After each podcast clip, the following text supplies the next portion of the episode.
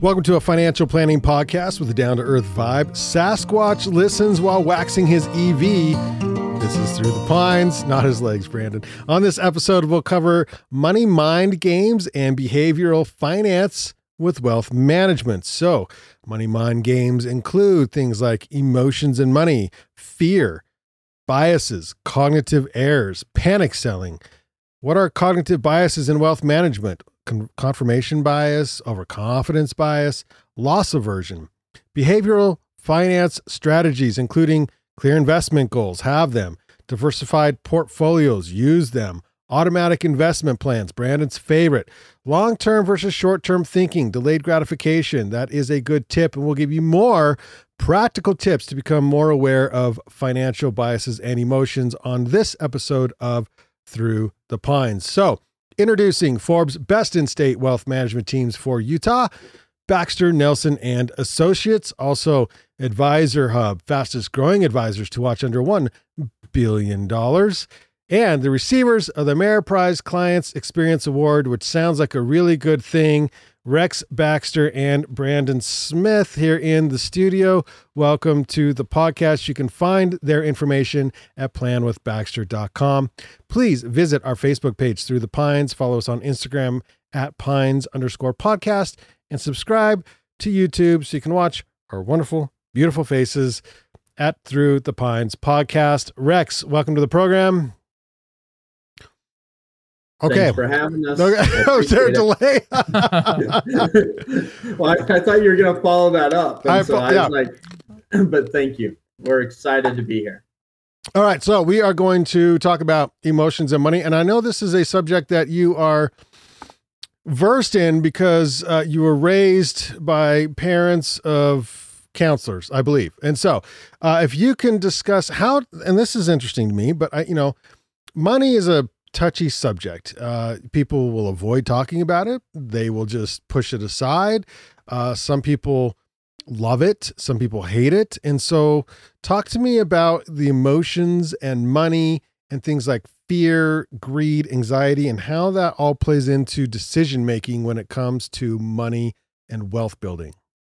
Yeah, thanks, thanks, Brandon. I love this subject, and so this is this is probably one of my my favorite and, and most interesting subjects that, that I like to talk about. And and uh, you know, money mind games. It's not because I like mind games, Mm. but because I like learning about how people think about money, and I like learning about um, you know the the decision making and and revealing with our clients and with the people that we talk about kind of the thought processes that may be creating some of their biases Mm. um, and some of their decision making processes. And so, uh, love the topic. Appreciate you bringing it up and, and giving us a chance to to speak about money mind games. So so fear, greed, and anxiety. Right. Those are those are three significant emotions that typically when we're when we're having those emotions we make terrible terrible decisions. Mm.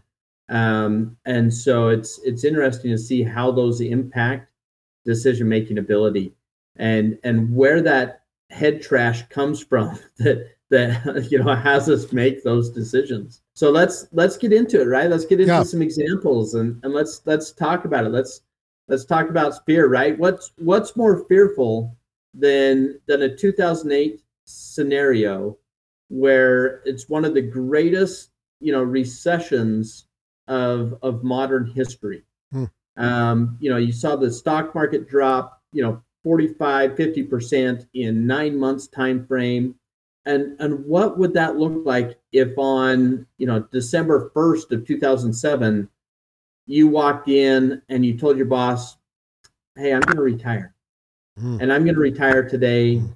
And, you know, I've ran through all my numbers. They all look fantastic. I'm, you know, I, I, I think I'm going to get great returns over my retirement and and you go in and you pull the you know you pull the pin you Mhm. retire. Hmm and over the next nine months all of your retirement savings dips by 40% Mm. how fearful how stressful is that? Oh, I'm looking for another Because all job. Yeah. right. You're not working. You lost your income stream because you're retired right? And so you have no longer you know the ability to generate that income unless you go back to work. And now all of your retirement savings all your projections are they out the window are they not out the window?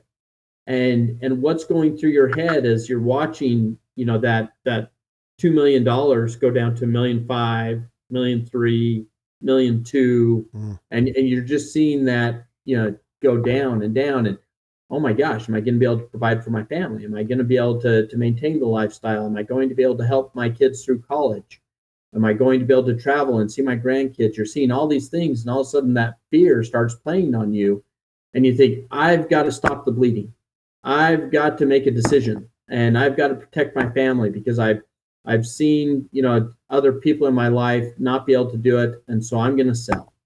And they let fear make that decision for them and maybe in October of 2008 they may have made a terrible decision, locked in those losses, sold just in time for the next two and a half, three years to see the market recover and and they didn't participate that. They they had the ability to to let fear control their emotions make a terrible decision and lock in those losses and and not recover from it. So and, rex stagflation is probably even worse right? Because if it drops and then the market doesn't bump up for another five ten years that's a significant period of someone's retirement. So how does someone know that it's it that a market may recover within the shortest as short of a span as it did from 2008 to 2011? Yeah, so stag- stagflation being something different, right? Flat inflation, but mm-hmm. but a flat market, you know, for for five years, right? We've gone through periods of flat markets. And, yeah, sorry, excuse me. That's the, yeah, I meant I, I sort of yeah. Stagflation is one yeah. thing, but this but the, and also flat flattening of the market. Yeah. Right. So a, a, flat market typically is not truly a flat market, mm-hmm. right? And so you have a decade. What we what we like to refer to as the decade of no return, right? And that's the decade from 2000 to 2010 to where essentially the market ended down 1% in 2010 on a price basis versus 2000, mm. right? That's a decade of a flat market.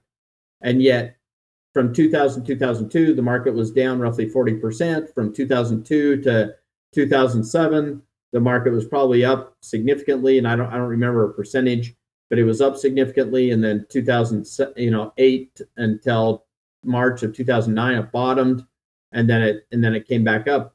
But all of that movement, all of that gyration, all of that volatility took the market nowhere mm. over that decade. So do they know? No, nobody knows. Nobody can predict that future, and we certainly have gone through periods of flat markets. Um, but that's also taking into financial planning and into our you know our our projections and our considerations but the the difficulty is when you get the psychological behavior of letting your emotions control your decisions mm. and whether that's fear such as the example that i laid out or whether it's greed to where now all of a sudden they saw the market recover they didn't take any action in 2010 2011 2012 2013 2014 you know they're frozen frozen frozen because now they have uh, you know something like a post-traumatic um, stress disorder from that downward movement. Mm-hmm. And now all of a sudden, you know, they see the the great returns of 2021. They're like, oh my gosh, I've got to get some of this. I'm going to put all the money back in the market because I need those returns just at the top of the market in time to see a 2022 when the market drops 25%. Mm-hmm. mm-hmm. Yeah. Right. And yeah. and that's the roller coaster of letting emotions drive your decision making. Okay. And, and, you have to dig into it deeper than that. You have yeah. to dig into it as to why why are they making these decisions? Right? Where does that come from? Where does the fear come from? What happened in their life at mm-hmm. younger ages with their family, with their parents, with their siblings, with their circle of friends that have influenced that decision? What's put mm-hmm. these concepts and ideas into their head? Is it movies, books, radio, podcasts, mm-hmm. right? Where does that come from and where are they getting this information from? And is it being um, fed? Is it being, you know, people essentially kind of encouraging and confirming these these fears and and and the greed and making it feel like it's okay to do? Or, or what's that happening? And so delving into that with clients, I think is really important.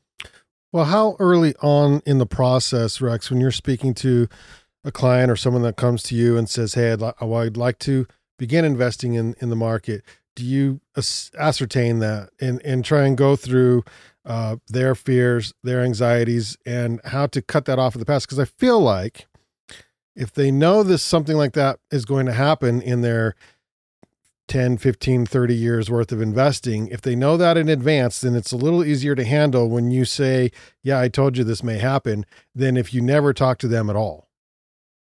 Yeah. So, so plan with Baxter, you know, Baxter Smith and Associates is, is we're slowly changing our name. So that's the first time I think on our podcast that we've mentioned that we're actually changing our name from Baxter Nelsen Associates to Baxter Smith and Associates. We really like to take our clients through a 12 hour interview process on that first meeting. Mm.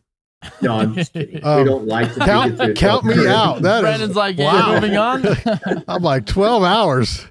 Yeah, we that don't is, do that. Okay, all right. we don't do that. It. I. I think during the first meeting or two, we like to lot ask a lot of of questions, and and and even you know try and play a devil's advocate to your answers a little bit to try and get you to think and and help us understand how you're thinking and how you're processing information. Yeah.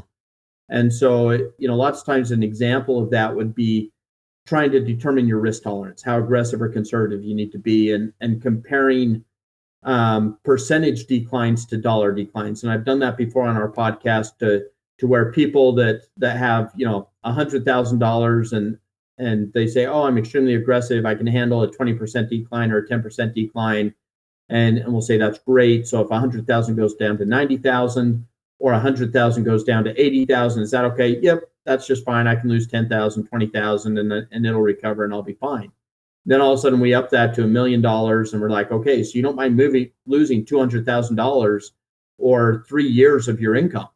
And and they're like, "No, wait, wait, wait. I'm not comfortable with that. I never said I was comfortable with with losing $200,000." I'm like, "Well, you said 20%."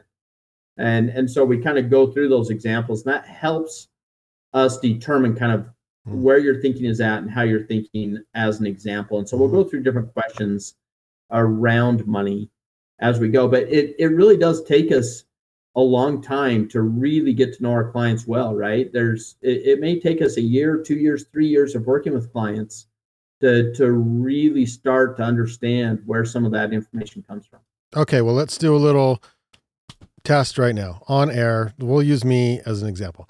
Um, I am self-employed, and uh, that means, and this is recently, so the the income can go up or down. Like you can have good times and bad times when you're self-employed. And since so since this is new to me, um, and I've experienced times where uh, starting a business, the income is not where you want it to be yet, right? It's a little lower. And so I fall into personally, I find mentally it almost prevents me from making any I almost get too tight. Like I don't want to spend any money. And that can that also be bad or or what are the what are the implications of just like not wanting to spend a thing? Is that, is that bad or no? Yeah, it it, it can be bad, mm. right? Because you still need to be saving for retirement. You still need to be paying yourself first. You need to make sure that that you're you're saving money for your business slow times as well. So your emergency fund needs to be bolstered up a little bit. But once you get it to a certain stage, then then bolstering it up five times higher than where it needs to be. Mm. you know where does that come from? Why do you feel that need? And and is it because you're you're feeling that your revenues and earnings won't be there for a prolonged period of time? Is it because you saw another startup company or startup you know somebody else start their business um, go through two year periods of of lulls? Where's that being driven from that mm-hmm. fear of being able to to save and still do the financial things that we need to be doing to to get you where you need to be in your life. Yeah. Right? And yeah. that's what we need to dig into a little bit is where's that coming from and and why you're doing that because that's the only real way to dig into um, how to change that thought process and how to get you comfortable being uncomfortable sometimes. And okay. i think i think a hard part on that is is a lot of it is subconscious right? You don't realize, and that's the hard part of these biases mm. is you don't understand that that there is more greed in there than should be, right? And then you don't understand that there's more fear in there. Like you think that's just the the pure emote that that, that that's what needs to happen. And so getting back to, I mean, Rex's first example, right, of of going into retirement and seeing your portfolio drop in half, mm-hmm. that shouldn't that shouldn't ever happen, right? I mean, you your portfolio should be built such that it's not fully exposed to the market as you go into retirement if you can't handle those kind of uh, those swings. But what would drive someone to do that? Well, I see it all the time, right? Mm. I see it. People they look at the market, they look at the last five years, like, holy cow, if I can keep doing this for another couple of years, my portfolio is going to be awesome. That's the greed, right? And they think that it's anal- analytical. They think that they've run the numbers on it, but what they fail to understand is that you can't predict the future, right? And that that we need to be more disciplined about how we are investing those monies. And then all of a sudden it, it, it cycles. And ironically, the opposite of greed seems to be the, the fear, right? And mm-hmm. and and being overly, you know, cautious that way.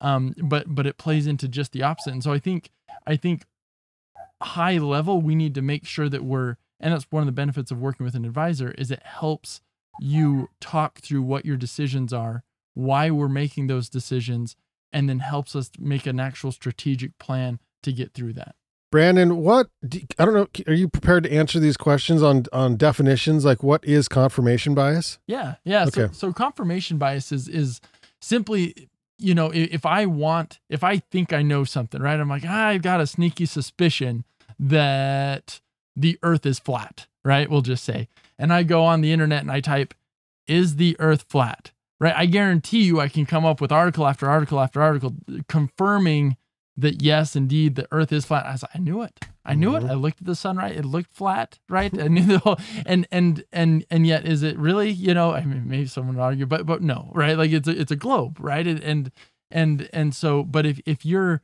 if you are just simply trying to find answers that you that you want to to know maybe not the the easy answers then then you're going to find that right mm. is the stock market going to crash right guarantee you you'll be able to find an article and a reason why it's going to crash through all market cycles not only that but there's people on social media who they and YouTube who basically make that their career is they'll pick a niche that will confirm people's confirmation bias and they just go all in on that and then right that's that's like how they make money. They get all the views. Right. And and that's what it's unfortunately mostly driven by. Is yeah. it's it, it's we either clicks, but a lot of times it's subscriptions, right? Mm-hmm. You're you subscribe to this and you'll know I predicted eight of the last, you know, right. eight recessions and and if you subscribe to me, I'll tell you when the next one is, right? Or or or oftentimes they're they're selling a product, they're selling gold, they're selling, you know, something that's going to be able to to survive the next apocalypse or whatever it is. And so, yeah, yeah, you've got to definitely be be conscious of that. Rex, what about overconfidence bias? Is that something you see? So, absolutely. I think going back to the example that I gave, right? Let's let's back that up just a little bit to what may have driven that decision for that person to be that aggressive going into, you know, 2008. And and it probably is overconfidence because if you back that up mm. 20 years, and you say, okay, this person started investing maybe in the late 80s after the 87 crash, and they experienced the greatest bull market that the US had ever had, right? Leading up through the 90s, up to the tech bubble. And even though we had that downturn from 2000 to 2002, it climbed all the way back up to 2007. So their experience is a phenomenal stock market, mm. amazing returns, a setback, great recovery, all the way back up to new highs. Mm. And so they're they're very comfortable being extremely aggressive and have based their assumptions off of that a bias, off mm-hmm. of that, you know, aggressive mentality. Yeah, that's their life. So, that's their lived experience is a common word we like to use these. That's their lived experience, right. and that's their they're all in on that right now.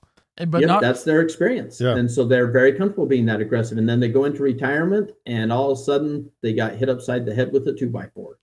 and, but, and now they're because they now based all of these life decisions off of that that aggressive, you know, bias that they've had. And now they're fearful mm. and they just made a terrible decision because of that. And so a lot of times what we need to do is temper either the aggressiveness or conservatism, depending upon where that's coming from, right? You, you'd work with people that that experience started investing in the 70s and went through uber high inflation and and the best bond market in history as as bonds went from a 14% interest rate down to virtually zero over the next 25 years and so they're very comfortable with fixed income and, and looking at those rates of return. And then all of a sudden we're at a zero interest rate for a long period of time. Those people that grew up in that time period are probably extremely conservative and don't trust the stock market. Mm. because they saw the stock market essentially be underwater for for the vast majority of their of their saving adulthood. Mm-hmm. And so in that position, we need to be able to take the opposite side of that and work with them to get comfortable with market volatility and comfortable with balanced portfolios and comfortable with trying to you know keep pace with inflation over time where bonds couldn't do that for for the last 15 years yep brandon and so oh go ahead Finish. yeah no go go ahead brandon i was okay. just going to say that as advisors you know we need to to make sure that we're digging into the behavioral finance and into these money mind games and and the head trash that that people kind of are involved in in order to to give them the best advice for them mm-hmm. but not only the best advice but help them work through being able to accept that best advice for mm. them interesting yeah i i uh couldn't agree more. And I think the lifetime overconfidence absolutely comes in, but a lot of times we see it on the short term too. You know, I can't tell you how often, not necessarily anymore, but a couple of years ago, I mean, I'd have clients coming, oh yeah, my my son or my brother-in-law or my uncle or my friend is a cryptocurrency genius, right? I mean, they it's, it's beyond me, but man, they can they really understand cryptocurrencies and they can trade and they're making all sorts of money. And and and you know, was it really making money? Well, nobody's saying that anymore. Why? Because cryptocurrencies have fallen off so much. Well, you got a reprieve from that in the last couple of years, haven't you? but but but but it, but I think it illustrates that overconfidence, right? Was mm-hmm. it was it really you picking the right the right currencies or did you just get lucky right we saw it in the tech bubble mm. right where where you just buy anything with a dot com and it flew through the roof and and was that because you were really fundamentally understanding the companies and what was going to go up or did you get lucky you know? Mm. and and understanding it's all right to get lucky but it's it's more important that we understand where that luck's coming from. Because if you if you don't recognize that there was maybe some luck in that and and that and you have that overconfidence bias then you're going to double down on it and and maybe you still just got a 50-50 shot of winning yeah. So loss aversion is fascinating to me, Rex, because loss aversion is is fearing losses more than appreciating gains. And it's like, oh, I just made a thousand dollars. Yay. And then as soon as you lose a hundred bucks, like just lost a hundred bucks, and then you lose your mind and forget that you even made a thousand dollars. So how how do you talk people off that cliff? Yeah, this this is one of the strongest mind games out there, in my opinion, is loss aversion. Mm.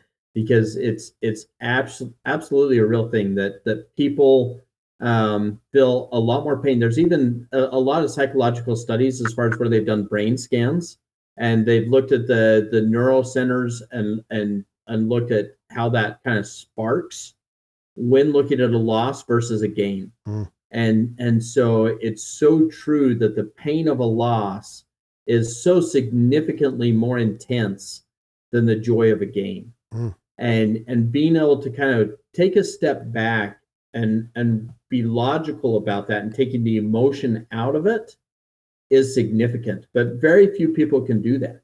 And and especially when it's on their own money, which I think is is a significant, mm. you know, value add to using an advisor mm. is because an advisor isn't going to be overly emotional about your money. They not to say they don't care about your money. They care and they want to help you reach your goals and and they they really do have your best interest at heart.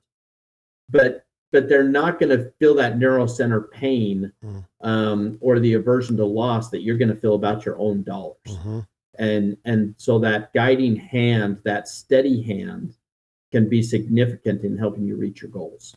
And I've seen that in other advisors, not Rex, but literally other advisors who, who you know, they, they, I watch them manage all these other people's money, and then with their own stuff, like they've, you know, come, like, I don't know, Brandon, what, uh, you know, and, and they're mm. just like, just not, just in so much. And I'm like, I know you can do this in your sleep, but when it's you you know like it, it, just triggers different. And and i like to think that i'm you know more you know analytic whatever. But but i love running stuff by rex. Like mm-hmm. all right rex here's what i'm thinking.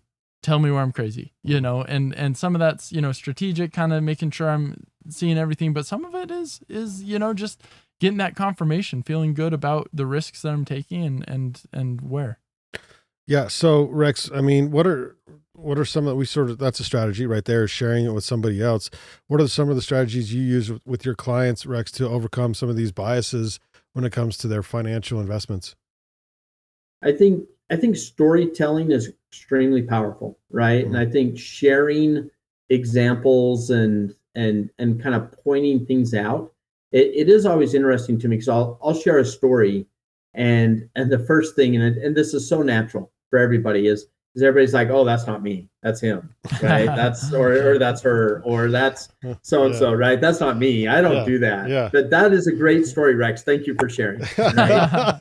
and, and so it it is interesting because then you have to play, you know, kind of kind of that, and, and it's not narcissism, right? But it's it's that same concept of of I would never do that, mm. and everybody else would, mm. and and so but I think storytelling is significant. I think, you know, especially if you can make it personal to mm-hmm. them and and walk through maybe softly and this this can be offensive sometimes but you walk them through kind of their own decision making history a little bit and and kind of show them that hey you know we all have this and and here's how i've seen a little bit of this in you do you recognize that and and that can kind of be telling and and you know once they get over the the hurt or anger of of kind of pointing that out then typically you know we can move forward so rex you know? how much of your job is is playing psychologist and really trying to understand and doing the best for your clients but um I, I mean, I'm thinking of the word. You got to trick them into it, but but but but in the long run, it's better for you know what I mean. Like you're only trying, you're only out there trying to do the best for them. Can I take this? Yeah, so, we don't trick anybody into anything. No, but I do. You know, just just like I have a disclaimer that I I don't provide tax advice, right? I don't provide marriage counseling either. Yeah. Um.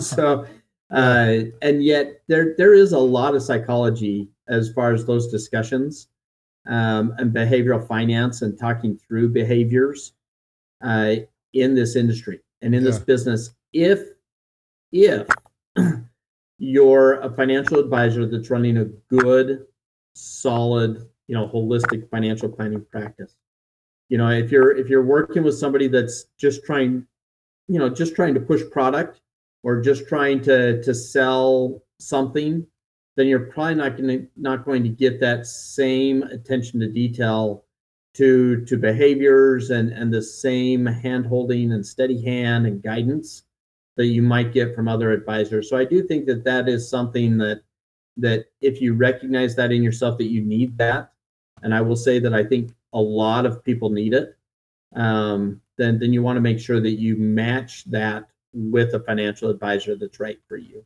Interesting. Brandon? So all right, I'll argue with you on that, Rex. Um, we're not marriage counselors. I'll, I'll, I'll uh, that's true. However, I can't tell you how often uh, clients have said, you know, I think we relieve significant marital stress, and not not just because you know we're amazing or something, but but but because when when both spouses are on the same page financially, it makes all the difference in the world. I mean, finances are one of the number one sources of stress in a marriage um, and and oftentimes that stress comes because people just don't know where they're at. Well, it's the same reason I I don't want to teach my kid to ski.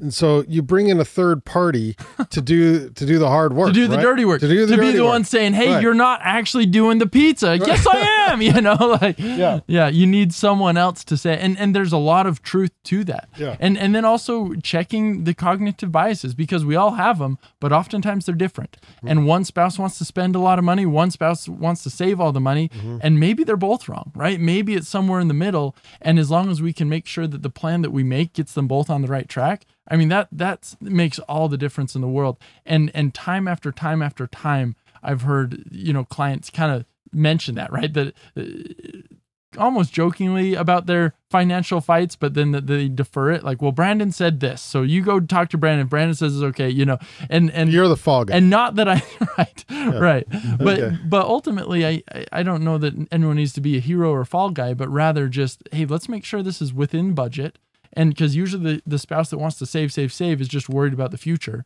And as long as the future is in check, you know, and the spouse that wants to spend, spend, spend just wants to get have fun and enjoy life and, and get those things. And if we can make both of those happen, then they can both fully enjoy life eh, as you know, as as it should be. So have you had couples where they just will not get on the same page? Oh, absolutely. Oh. Yeah. And yeah, and we're not miracle workers. Just kidding. Yeah, no, but couples that that manage their their finances completely independent of each other because of that exact reason Mm.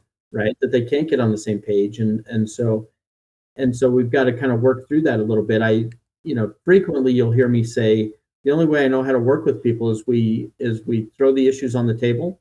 We talk about it. We make sure that you know we're never going to walk away offended. You're never going to offend me. Hopefully i never offend you um, but that's the only way I know how to deal with it. And so, and so here we go. And here's the baggage. Here's the here's the mind game baggage that's going on the table.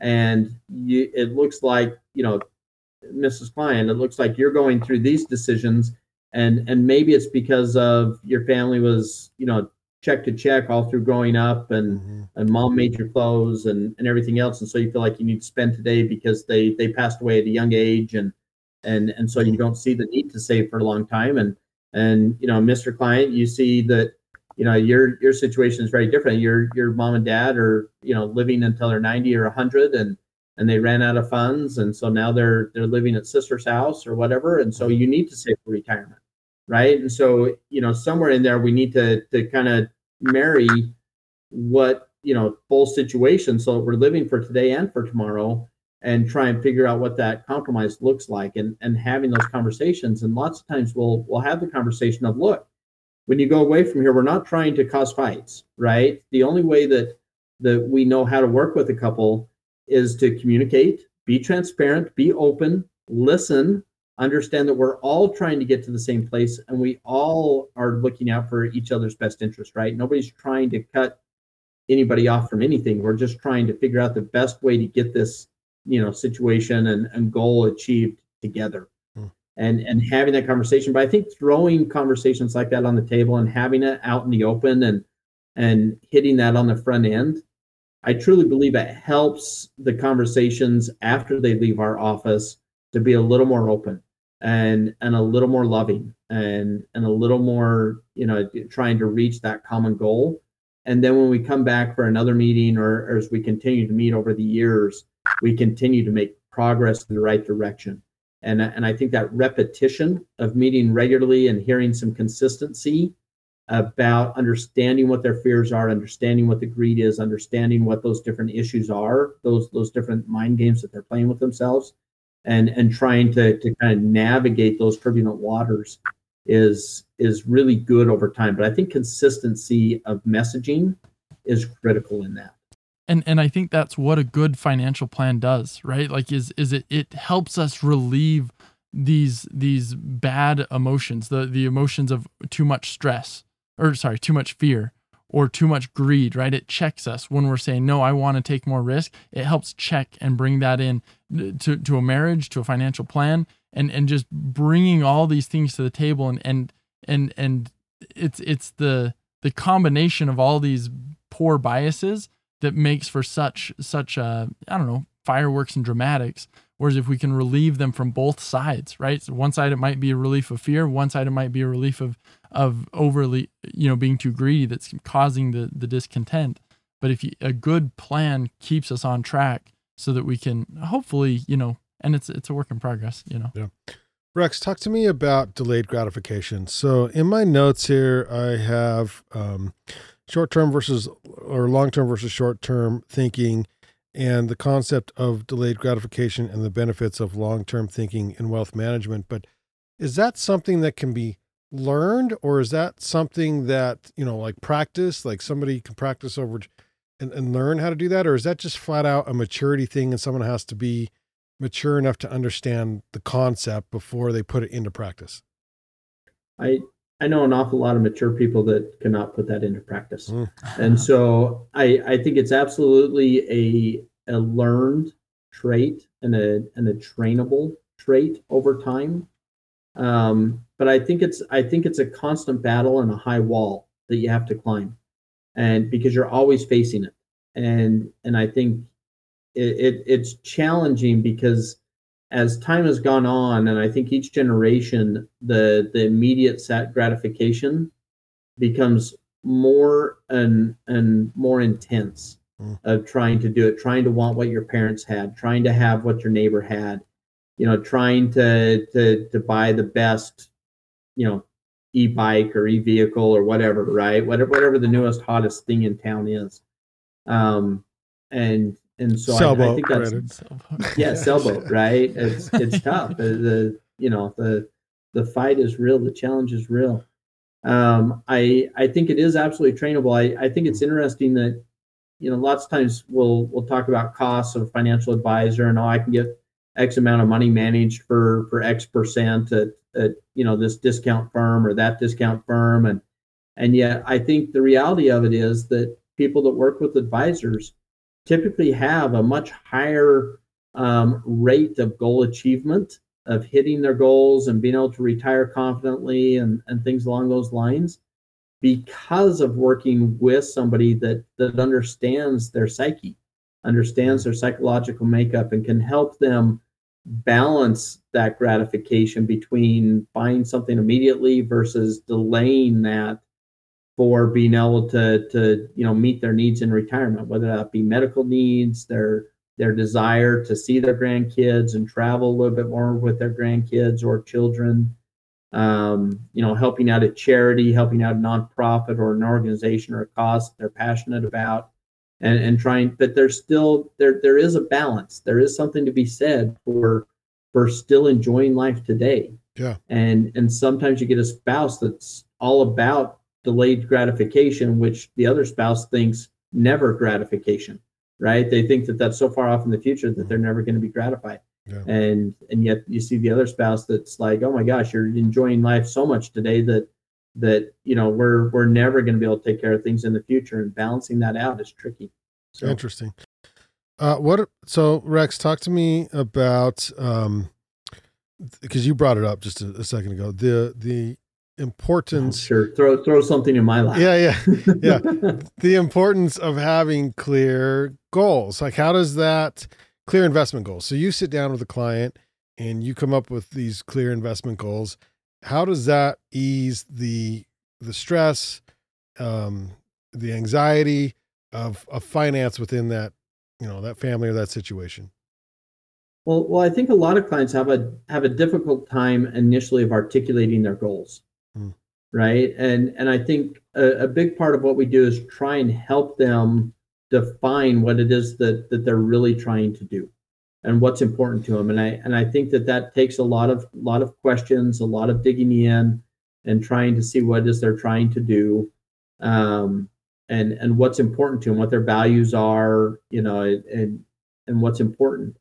I think as we discover that, as we discover what those goals are, then I think it's much easier to say, okay, well, this is the way that we achieve them and and try and map that out because at the end of the day there's only so many variables that you can control right? You can control how aggressive or conservative you are which over time should um, help influence greatly influence your rate of return on your money.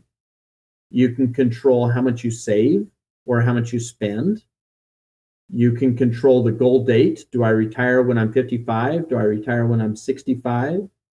Right? So there's only so many variables that you can control. And and trying to marry those variables is what makes a, a great financial plan and, and and a planning process of working with those clients and saying, well, look, if we if we work a year longer, then then this is what that looks like. If we work a year, you know, shorter, and we save X amount more, or we take a little more risk, then we have a this percentage, you know, this chance of reaching that goal. This is our probability of success based upon, you know, historical volatility and returns and, and using different scenarios.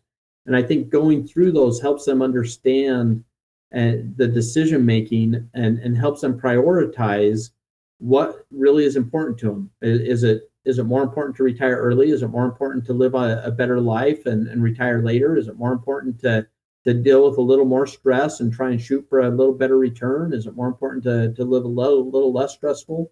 And, and so working through that and, and showing them is is critical, I think, to to them buying into the process to try and reach their goals. Well, behaviorally, and I just thought of this. This is not in my notes, but I'll hit you with this, Rex.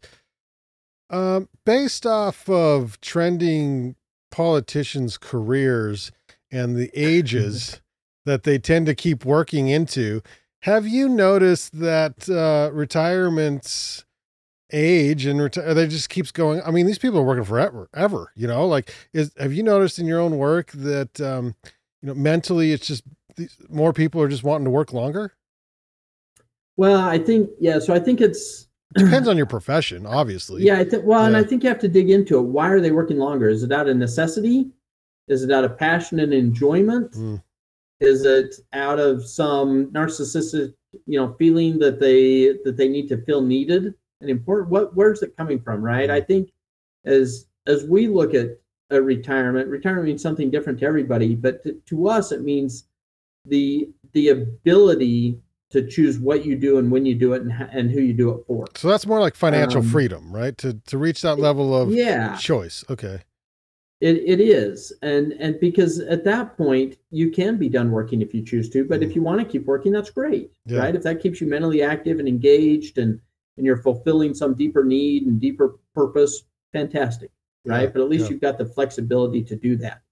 Um, but I do see I do see a trend of of working longer. I do think it's interesting, right? Back in I can't remember, but I think Brandon, you can probably correct me. I think the first Social Security payment was made in 1939. I want to say to Ida May, and and it was like 20. Well, that was the, that was her name, Ida May. yeah, that was her, remember. that was her name, Ida May. Yeah. I've seen the And, newspaper uh, article. It was like twenty four dollars or twenty nine dollars or something like that, right, Brandon? I, right? I don't remember the dates. I remember seeing the newspaper article though.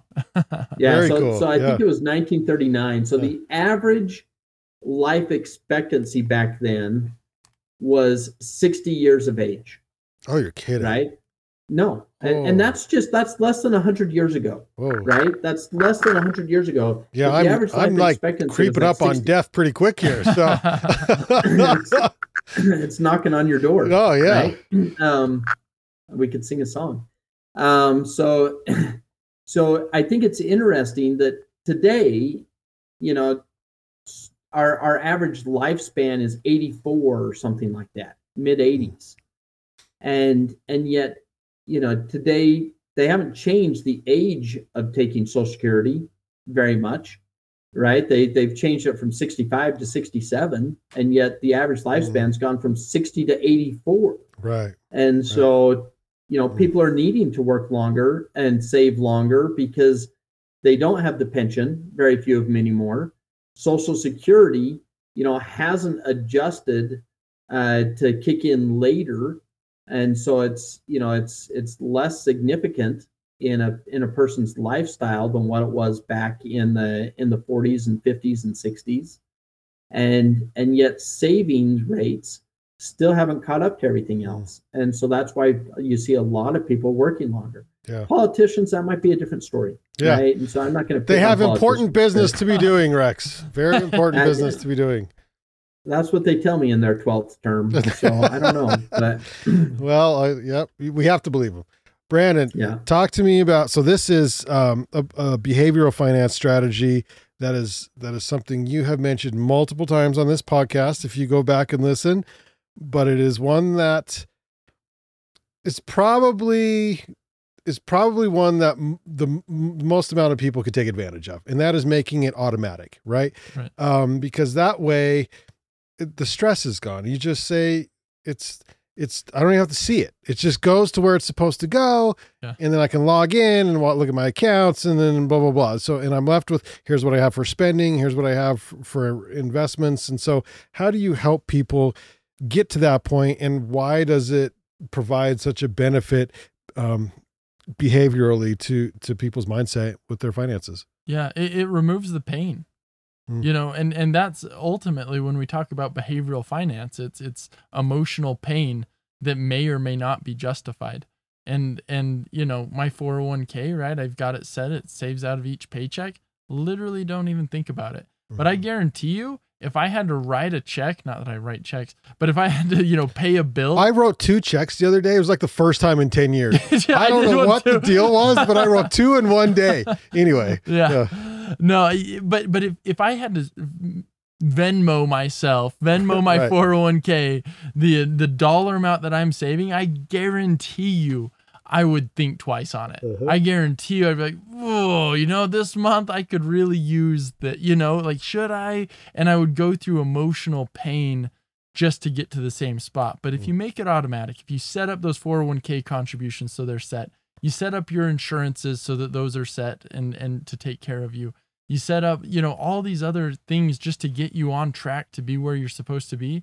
Then then you don't have to go through the emotional pain, right? You build your 401k and you get it allocated so that it's going to be good and and and and you know we can't predict the future Mhm. and and we know we can't predict future markets but we can set it up so that we know it, it, it has a high high probability of being able to hit all the distributions we need no matter what market cycle we're in Mm. and and if you set those things up then you're able to just not think about it right spend time thinking about the grandkids thinking about you know your kids thinking about you know whatever it is that you want to spend time on and spend less time worrying about money it, it, it helps you make better decisions and, and it helps you live a better quality of life Yeah.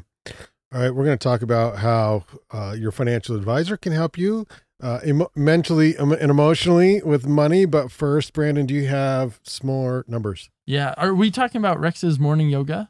That we're doing we're doing that with clients. We're going to do that. We're going to actually perform. oh, we're on- doing that. Okay, show. we're doing that on the show. Yeah. Yeah, just but Oh, I you do have we want more followers, not fewer followers. we do have some more numbers. So while Rex gets limbered up, I can uh, we'll jump into this. So so manufacturing, and this kind of I thought was interesting. First Trust um, came out and they they uh, showed just highlighted some numbers, and and this was on manufacturing jobs, and so this probably doesn't surprise you, um, but from nine, the 1940s until now.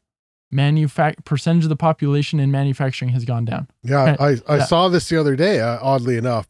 Oh, really? lot, right? Yeah, so from 1940s, and this is non-farm payrolls, Uh-huh. right? So so people in non-farm industries um, constituted nearly 39 percent of all jobs in the country. Wh- when was this? 1940s. Okay. Now, just a little over eight percent are doing manufacturing. Whoa, whoa, that's crazy. Yeah, so down fairly So is that because the robots have taken over? yes. Yes. So so so uh, one thing, and this is gets into what people might not know, but we're actually the second largest manufacturing country in the world. We produce second to who? China. Okay. China's still, and they've they've got us beat. They they crossed. They we met up in about 2010. Hmm. We were neck and neck, and they've you know taken off since then. Okay. No surprise to anyone. Um, but we're still number two. You know, and and we're actually a, a ways ahead of number three, which is is Japan. Hmm. Um, but with, with all that, so even though our, our manufacturing jobs have gone down from 39% to, to about 8%, we are, where are we at? Um, Rex, is this good or bad? Uh, I think it's interesting. That's a cop out answer. Yeah. yeah so so we provo- provide we've increased our manufacturing output by six times over that same So, six-fold so the output has increased six times, but the amount of people actually- percentage of our population now our population has increased percentage as well population. right Got you. Okay. but but you multiply Okay. that by by increased population and and obviously machinery and stuff i mean we are not we're actually producing far more we're manufacturing far more than we did in the 50s 60s 70s 80s 90s wow. and we kind of peaked around two th- between 2000 2010 is when we peaked and we've kind of leveled off since then Hmm. um but uh yeah kind of kind of interesting to see and I, I, your question to rex is perfect right? Is that good or bad? Uh, neither right? Like and and i think anytime i did a, a paper in college on this it, the, the true the true enemy is volatility to people right? Mhm. um it, it really okay quick tangent. So so i did it on on on the price of corn um and and it turns out we actually signed nafta right Mhm. North American Free Trade Agreement, and and what that did was it allowed us to sell corn to Mexico. Turns out we can produce corn, or we did. We could produce corn more at a more cost effective rate than than Mexico could produce their own corn because of machinery and things like that. Mhm. So NAFTA gets put into effect, and all of a sudden, what happens to the price of corn in Mexico? Drops, Poof, drops down. Is that good news or is that bad news? Well, it's great news for everyone who primarily lives, you know, on on a very heavy corn diet, but it's really bad news for all the farmers, right? So riots in the street, protests, this is NAFTA, this is a terrible thing, right? You've just destroyed all these jobs. Well, fast forward a little bit, all of a sudden we discover how to make corn into fuel, right? We make ethanol, Yeah. right? Which has its evils. We won't talk about that, you know, as far as small engines and things like that. But uh, but we turn now we start turning corn into fuel. What happens to the price of corn? Boom, jumps up, Interesting. right? Yeah. Because the demand for corn goes up. And and what do we have? Is everyone happy that the corn prices went back up? No. Now we've got protests and riots in the streets, right? Of course. So the lesson here is no one's ever happy. well, the, the lesson is that volatility and change is never easy, Mm, even if it's good. mm. Even if it's for the betterment, the long term, right? Nobody wishes that we're all farmers still, right? Like I'm glad I don't have to go farm and work, you know, a farming job. Um, but but you know, it, it, it's just an evolving. Speak for yourself. you know, electronic. That being said, we love farmers and we couldn't live without them. No, absolutely. amen, I've got amen. family that farms and they Yep. love it. But they, but I guarantee you, they're glad they're not farming like we did in the 40s. Oh, sure. right? Like Absolutely. nobody wants Yep. to go back to that. And Right. but with that said, I mean, every as these changes were made, I guarantee you there were farmers saying, "I'd rather stick with the horse than plow." Right? Mm-hmm. The stupid tractor needs oil changes and it breaks down, and I'm just gonna stick. You know, and so anytime you have change, it, it's you know it's going to cause some some growing pains.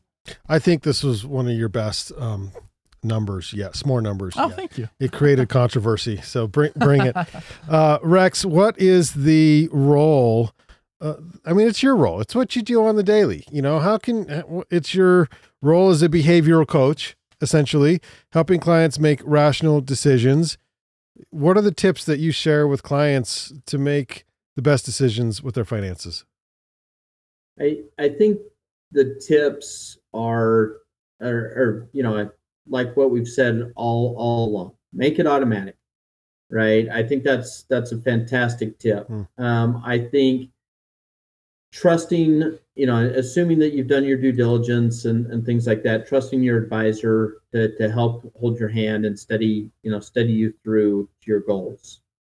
Um, i think trying to not make your decisions during extremely emotional times and and trying to take a step back to make more logical decisions and and looking at opposite points of view right? And so brandon and i constantly will talk about you know the the bear case of the market or the bull case of the market and and so and so has this point of view and so and so has that point of view and they're they're diametrically opposed Mm. right and yet they're not lacking confidence either one of them Right. and uh Just watch any so- morning finance show. yeah. right Yeah. right in any one of them right they'll, Yeah. they'll have the same thing they'll have a bull case a bear case positive case a negative case right you, you look recession politicians, you- tomorrow, never recession. I don't believe we're going Right. to have it. No, we're already in it. Like, and they are so confident in their answers. Yeah.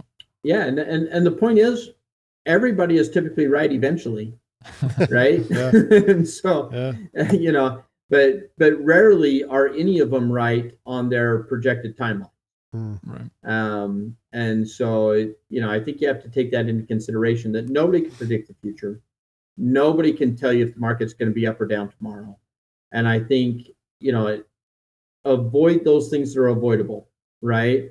Prepare for the fact that uncertainty is going to happen that you know prepare for what you can and and then handle things unemotionally best you can as life events happen as life happens to you um, i think those are probably my best best tips and advice other than i guess the the most obvious one is is visit planwithbaxter.com but that's probably the most obvious, obvious. tip, Ob- right? I mean, duh. I mean, Yeah. duh.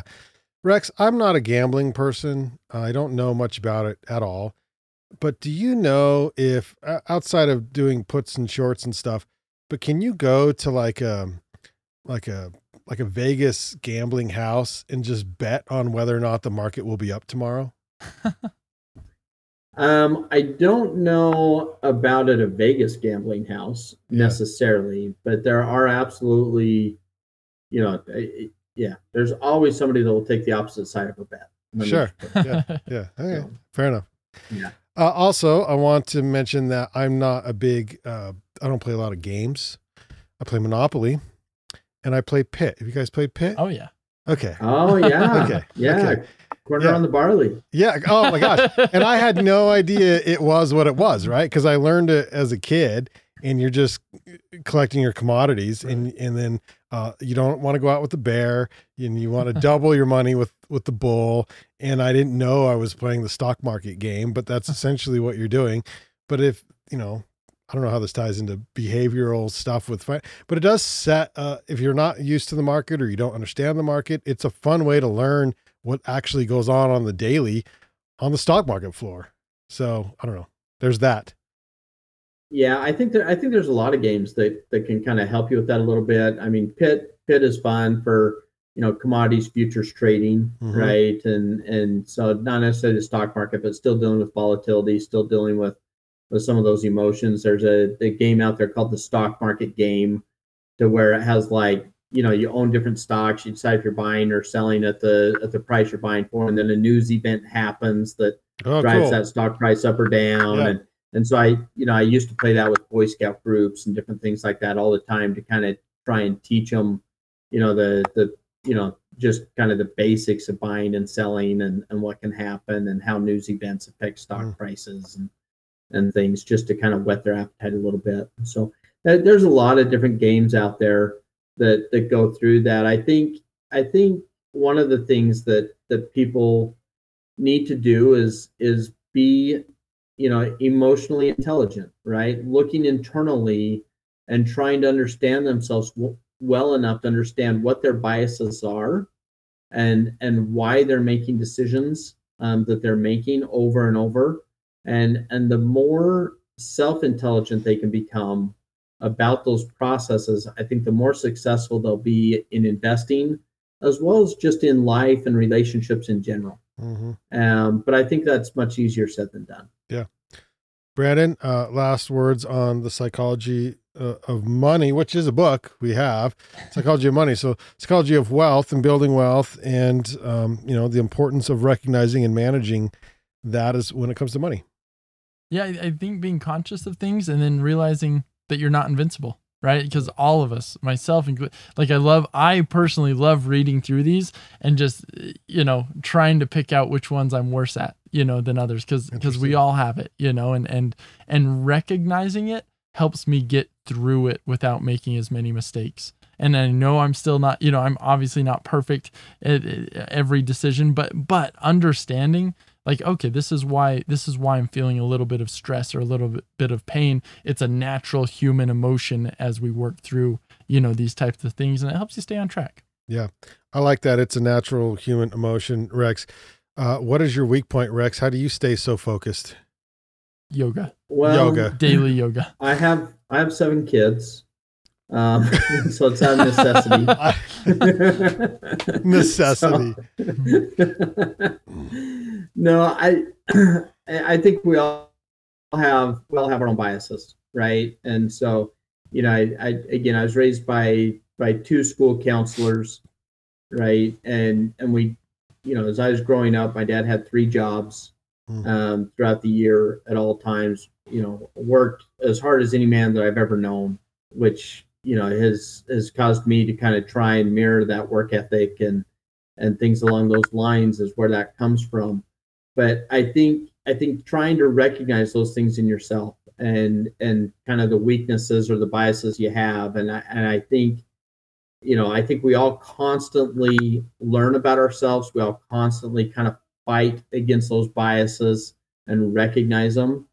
And and I think I'm I'm lucky in the fact that being raised by by two extremely emotionally intelligent individuals um, it's given me the ability to try and step back and look at things very logically and that's that's why i'm so passionate about this topic is because it's so interesting to me how people make their decisions Mhm. especially around money hmm because money makes people do crazy things Are you still And so- surprised? Are you still surprised on occasion?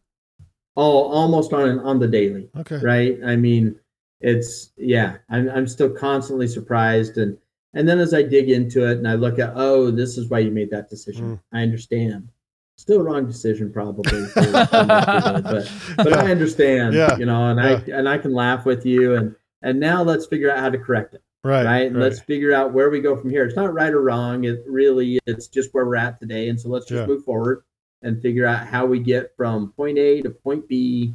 Um, you know, wherever that point B may be. I like that, Rex. So you're like, listen, I'm judging you. I'm totally judging you, but just, but, but not. Like we can totally move through this. Like, like, like, I'm not really judging. like we're you. not really like. kind of judging you, but but, you- not really. Yeah, judging you. you're like I've seen it all, in you, so it doesn't really matter. So, uh, very good, Rex. Thanks so much, Brandon. Thank you so much for coming on the show. Again, this has been through the pines, reminding you to use yesterday's dollars to finance tomorrow's dreams.